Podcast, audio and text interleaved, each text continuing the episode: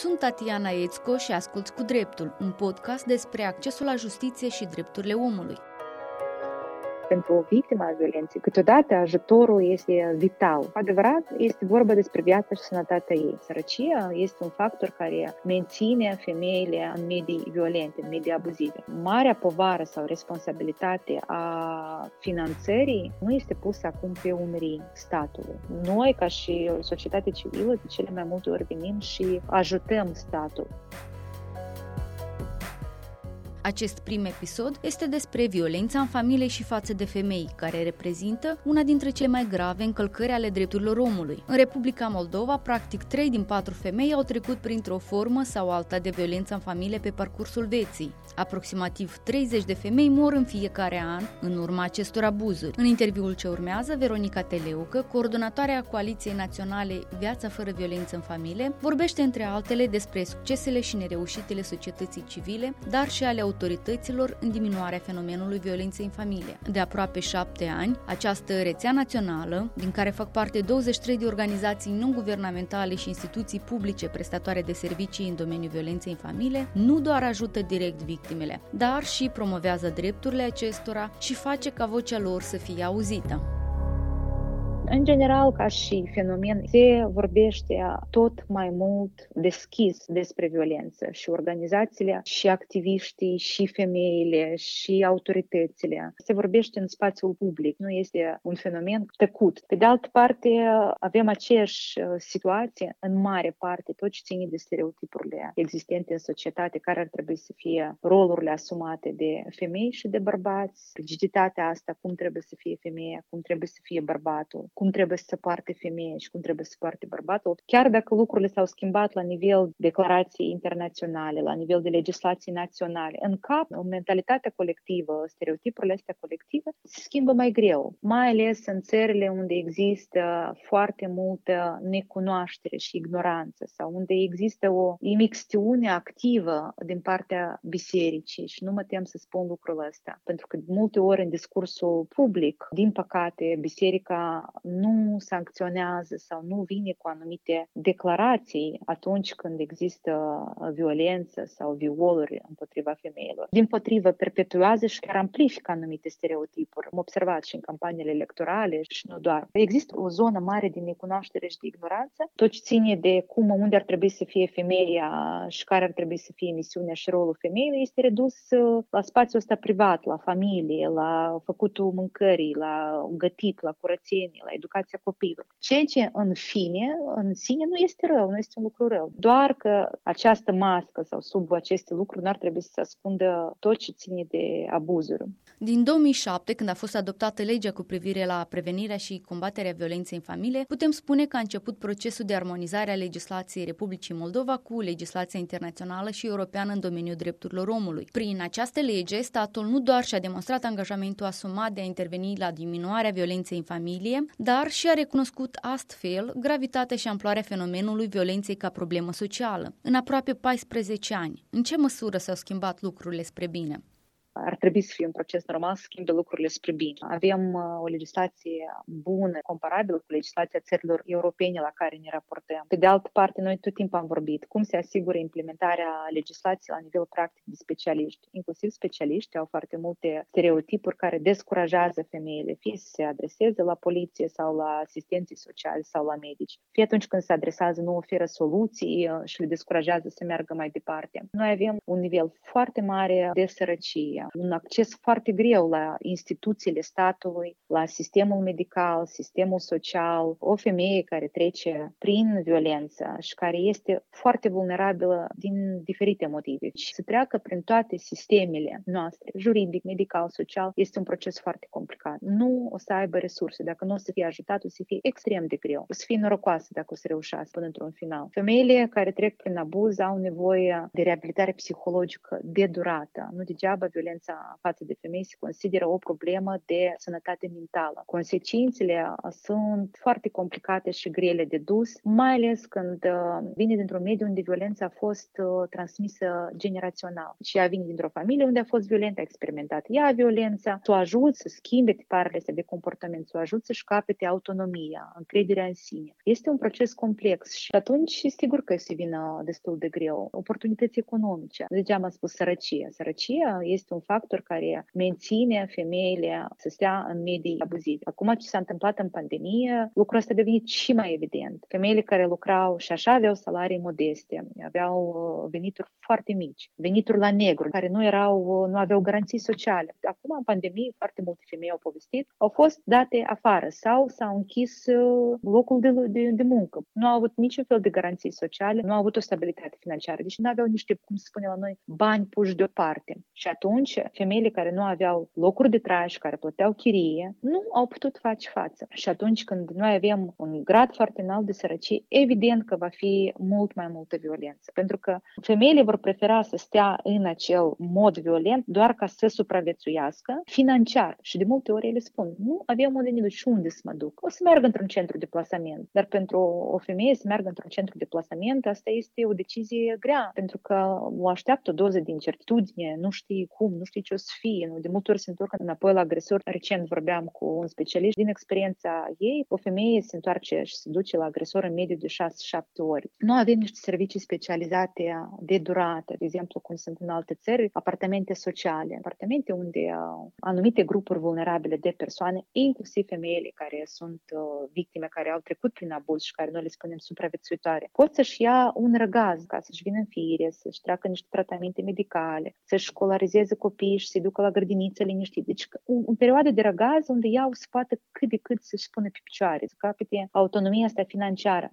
Dacă anumite aspecte, cum ar fi legislația, pot fi schimbate prin presiune, advocacy, colaborare, ce facem cu ceea ce are rădăcini adânci în capul omului, cum ar fi stereotipurile, prejudecățile? Eu, de exemplu, aș include cursul despre egalitatea de gen, drepturile femeilor, în contextul unui curs de drepturile omului în toate școlile, liceele, universitățile cu titlu obligatoriu, nu opțional. Abordarea pe drepturile omului, pe, pe drepturile femeilor, dacă vorbesc despre domeniul meu, de multe ori uh, lipsește. Probabil asta ar fi un curs necesar să înțelegem de ce avem atât de multă violență, de ce este normalizată. Pentru că asta se întâmplă de cele mai multe ori atunci când se sunt cazuri de violență, de hărțuire și noi vedem chiar din toate aparițiile media sau chiar când este vorba despre un viol. Imediat ce se caută, se investigează, se chestionează comportamentul femeii. Se pune tot pe, dar ce-a făcut, da, cum a fost îmbrăcată, cum s-a purtat, a fost ea o mamă suficient de bună, da, nu trebuia să se bage poate în politică, dar trebuia să iasă lucruri și să ocupe de casă. Începe să chestioneze tot ce ține de moralitatea, comportamentul istoricul acestei femei. Și atunci imediat apare al doilea fenomen. Începe să fie normalizată violența. Ei, că dacă era să nu fie așa ea sau altfel, poate soțul nu era să fie violent. Ei, dacă nu era să fie îmbrăcat așa sau altfel, poate nu ar fi fost violat. Ei, de dacă ar fi fost virgină, cred că nu se mai băgau băieții la dânsa. Înseamnă că o merita dacă au pus-o la loc soțul sau partenerul sau nu știu ce. Deci asta se întâmplă. Dacă am avea o educație și în orice am face, o abordare bazată pe drepturile omului, fenomenele astea poate nu ar fi atât de evidente. Adesea, pentru a înțelege amploarea unui fenomen, folosim cifre, date statistice. La începutul interviului am spus că în Republica Moldova, practic 3 din 4 femei, ca să fiu mai exactă, 73% dintre femei, au trecut printr-o formă sau alta de violență în familie pe parcursul vieții. Cel puțin, aceasta este concluzia unui recent studiu al OSCE în baza unui sondaj efectuat în 2018. Pe de altă parte, cifrele oferite de autorități sunt cu mult mai mici. În cel mai recent raport al Comitetului Organizației Națiunilor Unite pentru eliminarea tuturor formelor de discriminare împotriva femeilor, abreviat CEDAV, din martie 2020, se menționează că în Republica Moldova este înregistrată o raportare slabă a cazurilor de abuz. În acest caz, în ce măsură cifrele și care anume descriu tabloul real? Sigur că cifra asta pare strașnic, 70, asta e foarte mult, este incredibil de mult. În același timp, nu putem spune că aceste cifre nu sunt veridice, că au zis un oficial spune că astea sunt cifre care le fac tot organizațiile non-guvernamentale, voi pentru voi. Ba nu este adevărat. 2010 a fost datele oficiale, Biroul Național de Statistică. Practic aceleași date. Rata de raportare este sub 10%. În cazul violenței sexuale este și mai mică. Mă gândesc acum dacă ar fi rata de raportare mare, atunci la ce cifre ne-am putea aștepta. Sunt organizațiile noastre care au statistica lor internă și vorbesc și prezintă date care confirmă că avem multă violență. Nu tot timpul este raportată sau nu este raportată la organele competente, la autorități. Se vine la organizații și de multe ori o parte din femei nu își doresc să meargă prin instanța de judecată, prin poliție. Ele vor pur și simplu să scape, să iasă din mediul ăsta violent și mai mult nimic nu își doresc. Asta date, respectiv nu nimeresc în statistica oficială. Plus, avem o problemă cu colectarea unificată a datelor, pentru că Inspectoratul General al Poliției prezintă date foarte bune, detaliate și sistemic le prezintă. În același timp, nu avem uh, aceleași date prezentate într-un așa mod de către asistenții sociali, de sistemul social și sistemul medical. Cumva sunt dispersate, sunt fragmentate. Nu putem să oferim un tablou foarte clar despre uh, violențe, pornind de la faptul că rata de raportare este mică. Nu am nici dubii că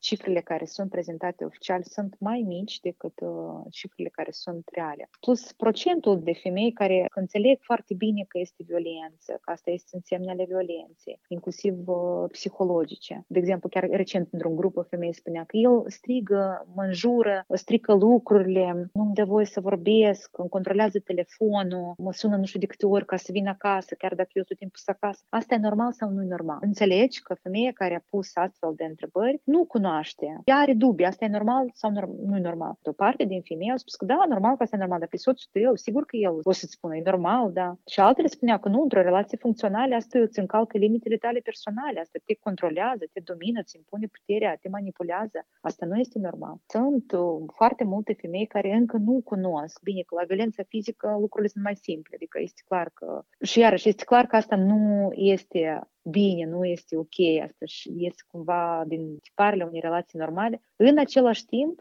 dacă te lovi doar o dată sau numai când e servit te lovește sau te îmbrâncește sau te tragi de păr, ei, asta totuși nu e așa de strașnic, asta se întâmplă mai rar sau după asta își cere scuze. Deci lucruri de astea care sunt încă confuzie pentru multe femei, pentru multe fete. Dacă tot am zis mai devreme despre raportul Comitetului ONU pentru eliminarea tuturor formelor de discriminare împotriva femeilor, acesta se arată preocupat de accesul limitat al femeilor din Republica Moldova la justiție. Cum se descurcă în această situație victimele violenței în familie? La modul cel mai general vorbind, sistemul de justiție este foarte complicat pentru oricare persoană care nu este inițiată, care nu are studii juridice. Chiar și pentru o persoană care are studii juridice și nu este practician, este un sistem foarte complicat. Să mergi într-o instanță de judecată, să mergi la procuratură, la ofițerul de urmărire penală. Este unul neprietenos, este unul foarte birocratic. Din punctul meu de vedere, nu este deloc adaptat la necesitățile diverselor grupuri de persoane. Singură să treci prin, prin tot birocratismul unui sistem de justiție, eu cred că este extrem de dificil.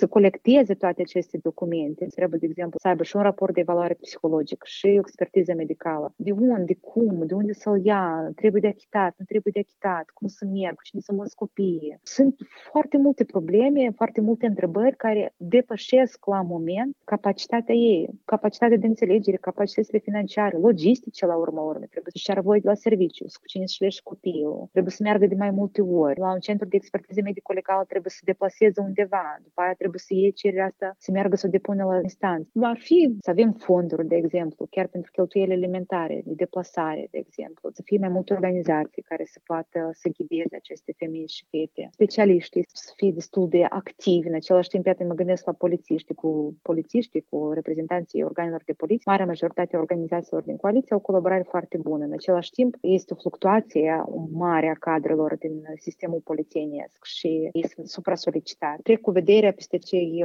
polițiști sau specialiști care au stereotipurile lor și care sunt foarte descurajatori. Acei polițiști care își fac bine treaba, dar care sunt puțini și care trebuie să facă o grămadă lucruri. Și atunci ei nu reușesc. Dar pentru o victimă a violenței, câteodată ajutorul este vital. Adevărat, este vorba despre viața și sănătatea ei. Sau asistenții sociali, care la fel este o fluctuație mare cadru, sunt prea puțini și au o multitudine de sarcini. În mare parte, cred că ar trebui create servicii de suport uh, specializate, urgente pentru femei. Și nu vorbesc neapărat de centre foarte mari, de camere de urgență, un psiholog, un specialist care poate să intervină, sau medici care ar trebui să intervină foarte prompt, care ar trebui să știe ce trebuie să facă, cum să documenteze un caz.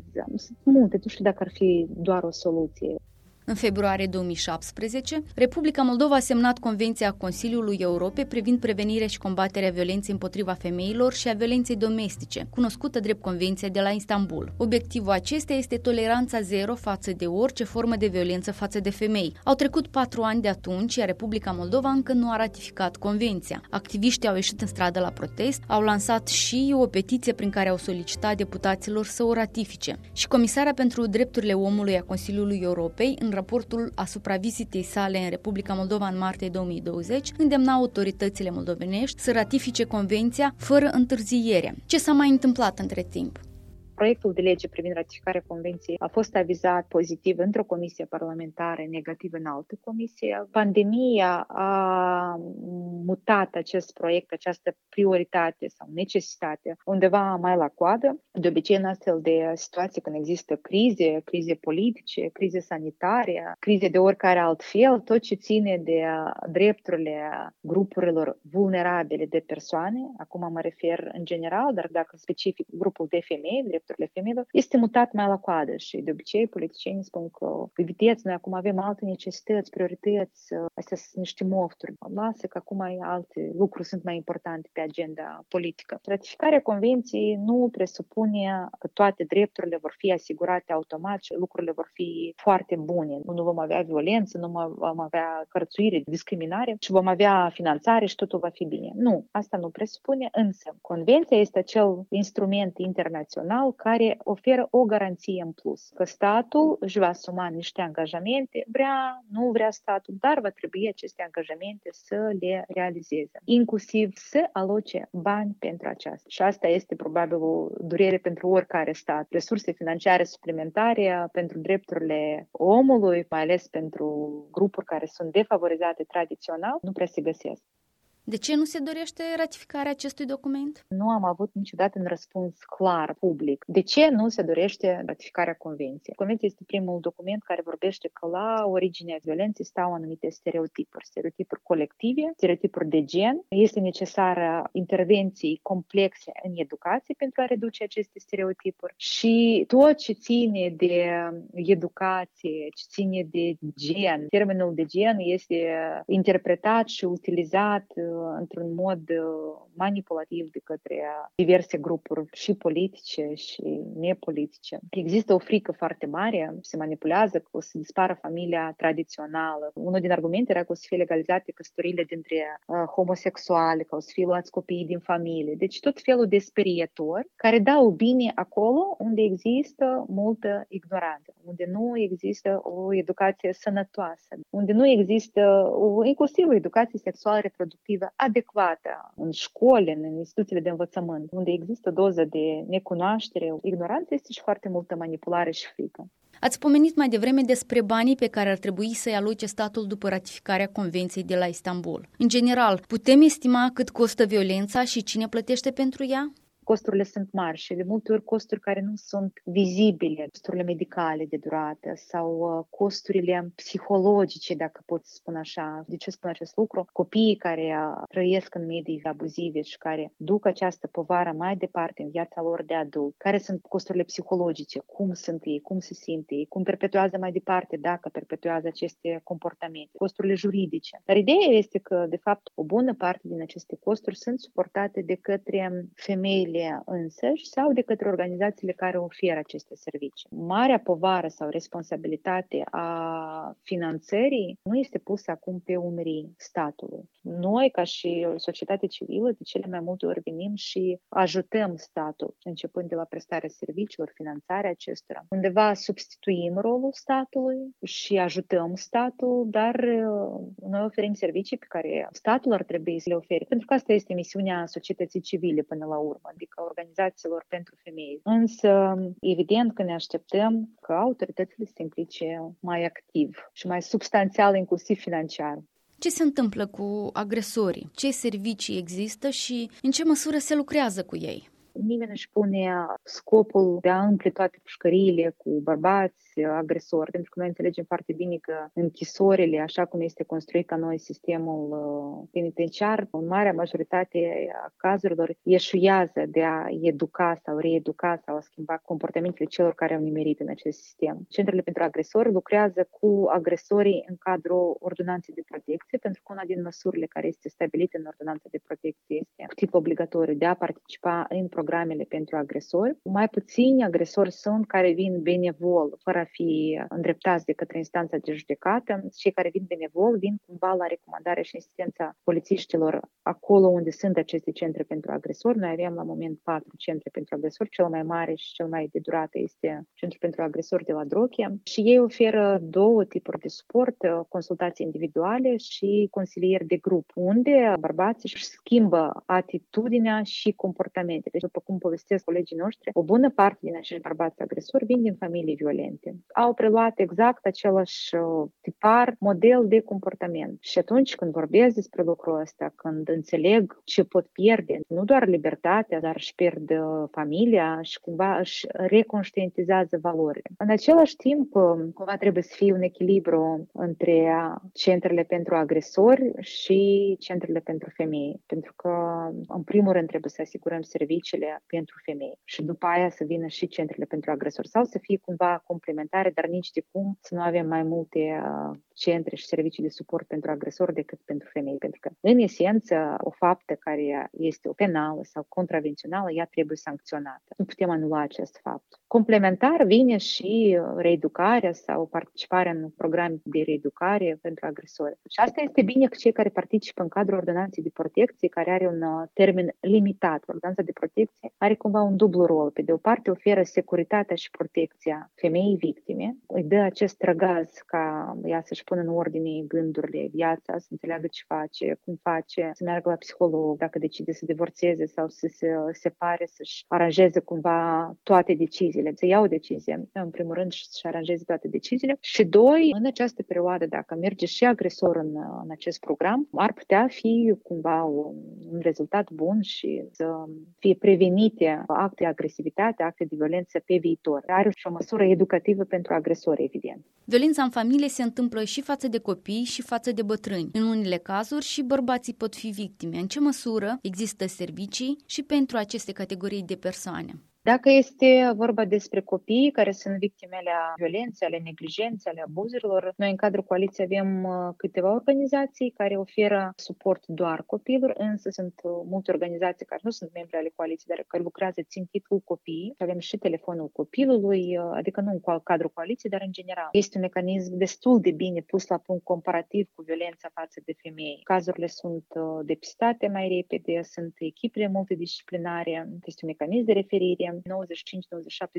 din uh, agresori sunt bărbați și femeile sunt victime, însă cel puțin organizațiile care lucrează din cadrul coaliției vorbesc despre faptul că bărbații sunt de obicei bătrâni și sunt abuzați de proprii copii sau nepoți. În mare majoritate a cazurilor asta este profilul bărbaților care sunt victime, dar procentul este, într-adevăr, este mult mai mic. Există un caz sau o istorie care să te fi impresionat sau șocat? Dacă da, de ce? Cel mai strașnic este atunci când intervine decesul. Cel mai strașnic este atunci când o femeie, după zeci de ani de violență, pentru mine cel puțin pe de-o parte este și strașnic, pe de-o parte cumva este și bucurător. Când spune, am pierdut atâția ani, nu știam că poate fi și altfel și acum sunt liniștită și mă bucur. Este cumva foarte trist, nu, poate nu strașnic, dar este trist că atâția ani au fost irosiți. Nu vreau să spun istoriile care m-au șocat, vreau să spun istoria bună. Noi acum, în cadrul coaliției cu suport organizațiilor din România, creăm o rețea a femeilor învingătoare, supraviețuitoare și Eu Reușesc Moldova. Este o rețea și Eu Reușesc România, în care fac parte mai multe organizații din România și grupuri de femei care de ceva timp sunt foarte bine, sunt puse pe picioarele lor. Astfel de rețea ne dorim și noi să creăm în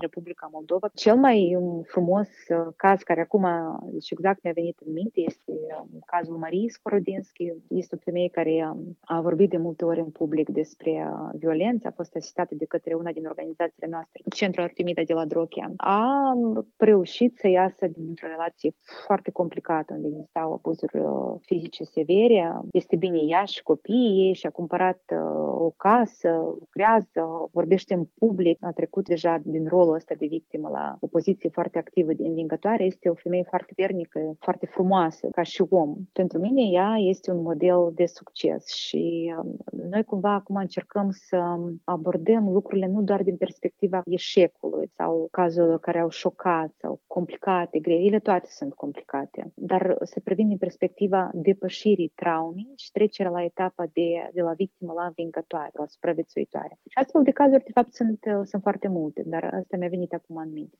Ce îi spune unei femei care își dorește sau a decis să nu mai fie victimă și să devină supraviețuitoare? Primul sfat care l-aș da, aș spune să sune la telefonul de încredere pentru fete și femei, care este gestionat de la stradă. Este un uh, telefon cu acoperire națională, lucrează 24 din 24, 7 ore din 7 ore. Și acolo persoana care se adresează va primi asistență sau consiliere specializată, informațională, va fi cumva stabilizată psihologii, consilierii sunt foarte bine pregătiți să o informeze și să o direcționeze mai departe. Dar de multe ori femeile până ajung la astfel de centre de suport sau organizații de suport, ele caută sprijin în uh, cercul apropiat de persoane. Pot să vorbească la persoane de referință, persoane în care are încredere. Fie că asta este familia, fie că sunt prieteni, fie că sunt uh, rude, fie că sunt uh, oameni din comunitate care pot să o ajute vecini, poate fi polițistul, poate fi asistentul social. Cred că uh, este necesar să se adreseze undeva, doar să nu să vorbească, să povestească cumva ce se întâmplă, să nimerească peste omul potrivit, dacă vorbim despre familie sau despre rude sau despre prieteni, care cumva o pot ajuta, în primul rând, să ia o decizie, o pot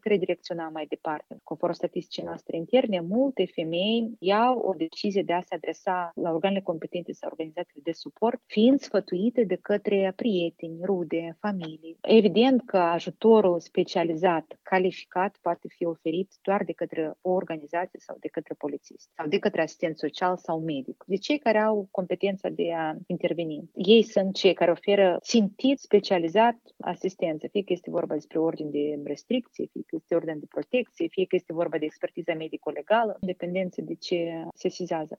Veronica, aș vrea să ne vorbești un pic și despre coaliția pe care o coordonezi. În ce constă forța acesteia? Ce fac toate aceste organizații împreună, din ceea ce nu ar putea face fiecare în parte? Contextul social-politic care este la noi necesită să fie o forță mai puternică decât este organizația. În primul rând, experiența organizațiilor este diferită. Toate aceste experiențe se completează reciproc, pentru că noi nu putem să lucrăm la legislație fără a cunoaște cum lucrează această legislație la nivel practic. Nu putem în același timp să lucrăm practic dacă nu avem o legislație care este bună, care reflectă necesitățile femeilor și copiilor care trec prin abuz. Deci asta este primul avantaj, că se completează reciproc experiența, avem un mecanism de referire, deci de susținere atunci când o organizație sau alta nu are tot spectrul de servicii. Și asta se întâmplă destul de des. Organizațiile din teritoriu nu au toți specialiștii care pot să lucreze pe un caz sau altul, complex, și atunci referim cazurile de la una la alta. Plus, sunt cazuri complexe care necesită intervenția a două, a trei organizații. De exemplu, organizația are jurist, altă organizație are avocat, unde se termină partea juridică primară, începe partea uh, unde este necesar să lucreze avocatul. Al treilea avantaj este că atunci când tu mergi să promovezi în fața autorităților ceva, este evident că impactul și greutatea când vin 10 organizații, 20 de organizații, este altul decât atunci când vine o organizație, două sau trei. Forța coaliției se manifestă mai ales atunci când este vorba despre inițiative legislative, mai ales atunci când este vorba de a face advocacy pentru finanțare de servicii sau de schimbare de servicii. Lucrurile astea capătă o altă greutate atunci când în spate sunt mai multe organizații, mai ales organizații care sunt uh, prestatoare de servicii, deci cunosc foarte bine realitatea. Nu trebuie să-i convingă nimeni să spună că lucrurile stau altfel, pentru că noi știm că, de fapt, lucrurile stau așa. În ce măsură reușesc organizațiile din societatea civilă să facă față numărului de cereri și nevoilor victimelor? Nu este vorba de a reuși, dar de calitatea intervenției, pentru că un caz necesită o intervenție de durată și complexă. Dacă este pe partea juridică, tot ce ține de asistența juridică, inclusiv uh, asistența juridică în instanță, un caz durează. După aia merge partea divorțul, partajarea averii, asistența socială, cum ar fi încadrarea în câmpul muncii, școlarizarea copiilor, încadrarea la grădiniță, obținerea unor garanții sociale, de exemplu, ajutoare sociale, urmarea unor cursuri, cursuri dacă femeia nu a lucrat. Este o asistență complexă, ea durează, nu e o lună, nu e două, uneori poate dureze și un an. Serviciile psihologice, prima, a doua, a treia consiliere psihologică și raportul de evaluare psihologică este o primă etapă, etapa de criză, de urgență. Reabilitarea psihologică de lungă durată, grupurile de suport, iarăși durează 3, 5, 6 luni, un an poate să dureze. Deci, probabil, nu este atât cât de a reuși cantitativ, cât de calitatea intervenției. Calitatea intervenției se măsoară în faptul că această femeie este autonomă, deci poate lua decizii, s-a încadrat în viața socială, nu-și mai dorește să se întoarcă înapoi în mediul violent, este financiar independentă, a depășit însăși violența, dar și-a depășit anumite provocări determinate de violență. Cum vă asigurați că profesioniștii din domeniu și așa pe locuri insuficienți nu sunt consumați de cazurile complicate la care lucrează și mă gândesc la aspectul emoțional, psihologic? Psihologii, asistenții sociali, juriștii, normal că sunt foarte afectați de către uh, lucrul lor și de istoriile grele care le au. Și aici sunt mai multe uh, metode de coping, de a face față. Noi vorbim foarte mult acum despre um, grija de sine. Specialiștii trebuie să aibă grijă, în primul rând, de sine, ca să poată oferi susținerea necesară mai departe. În primul rând, uh, delimitarea foarte clară a limitelor uh, profesionale și personale. Trebuie să înțelegem foarte bine și asta este punctul de la care pornim. Deci decizia îi aparține femeii. Ea este cea care cunoaște cel mai bine ce trebuie să facă, ce decizie să ia. Tu doar o ajuți și o ghidezi. Nu iei tu decizia pentru dânsa. Îi ești alături în acest parcurs, însă decizia o ia ea. Chiar dacă pe alocuri este foarte frustrant când unii specialiști care lucrează mult pe un caz, ea se întoarce înapoi, vine iarăși, iarăși se întoarce înapoi, deci este acest dute vină. Trebuie să înțelegem că astea sunt limitele noastre profesionale și personale. Mai, mai mult decât atât nu putem face.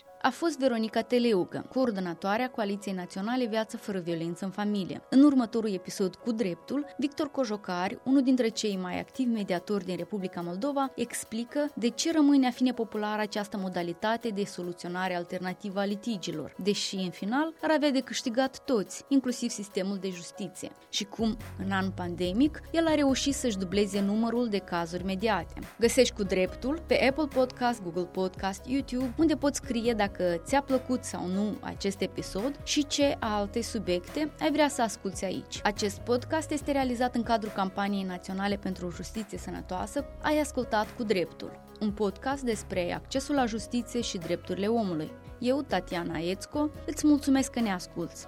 Pe curând!